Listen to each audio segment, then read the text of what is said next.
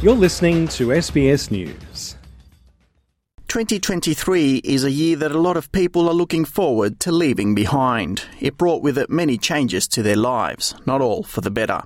Australian and global financial markets were impacted by skyrocketing inflation, which was fueled by events such as Russia's invasion of Ukraine and the war between Israel and Hamas.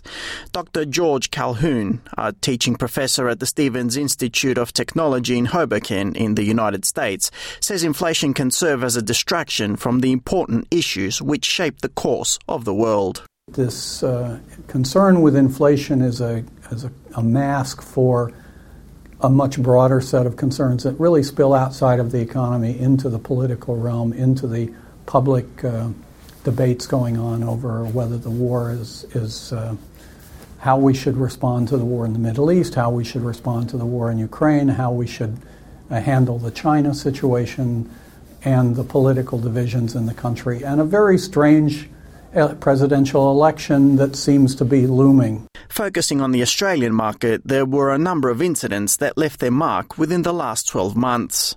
Kyle Rodda is a senior financial market analyst for Capital.com.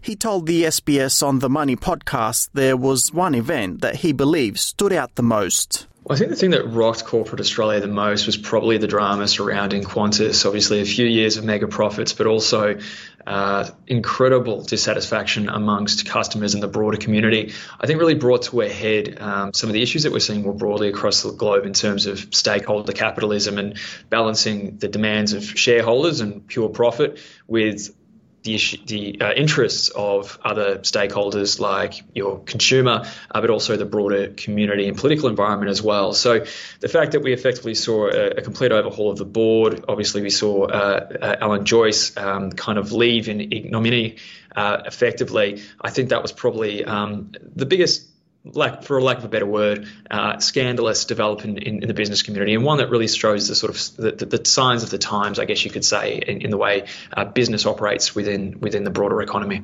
But the CEO of Qantas wasn't the only leader in Australia's financial world to step down from his role in 2023. Philip Lowe also announced his resignation as head of the Reserve Bank of Australia following a series of inflation rate rises, which is currently sitting at 5.4%.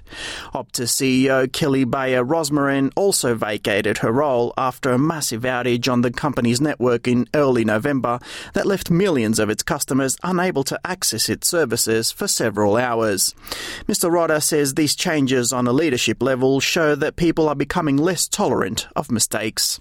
I think it's just the incredible scrutiny, especially with, you know, sounds a little bit cliche, but it, I think it is the truth. 24 hour news cycle, um, you know, the echo chambers that can be created with social media, a very unsympathetic uh, community when it comes to uh, corporate issues, corporate mistakes, uh, a greater accountability for boards at a leadership level. And again, I think it's a, a theme that we've seen uh, overseas and becoming more prevalent here too, is a move away from sort of old-fashioned uh, Welchian shareholder uh, capitalism to one that's concerning, that, that's focusing much more on sort of stakeholder issues, stakeholder capitalism, which doesn't just look at profits, but also looks at a business's social mandate, their role in economic and social utility, um, and all sort of other issues, political, uh, environmental, and otherwise, which uh, businesses and boards uh, are having to take um, greater uh, consideration of, uh, but also have greater scrutiny around too, just because of you know the nature of, of, of media and, and, and information technology. So it, it means that business leaders are now on a, on a real tightrope. Um, governance is more important than ever. 2023 was considered by many as a transition period for the world, which was still trying to get back on its feet in the aftermath of the COVID 19 pandemic. Companies tried to adjust to the new working conditions for their employers, with some imposing sanctions on those who insisted on working from home. Many people who had found themselves out of the workforce due to COVID also returned to work. Dr. Calhoun of the Stevens Institute says this trend is set to continue. The pandemic took several million people out of the labor force, evidently, who just said, "The heck with it! I'm, you know, I'm, I'm old enough, or I have enough money, I can sit it out for a while." And there, and so there was the great, what do they call it, the great retirement. Um, but you know, a lot of those people are probably going to now trickle back into the workforce, and that will renormalize as well. So I, I think the labor market is looking like it's finally renormalizing after a, you know, an amazing, an amazingly deep shock that uh, hit it in 2020 and 2021. The final months of 2023 have left a tiny glimmer of hope for Australians hard hit by the rising cost of living. With inflation dropping at a faster than expected pace and interest rates remaining relatively solid, there's a controlled optimism that cost of living prices could soon return to more reasonable levels in the new year.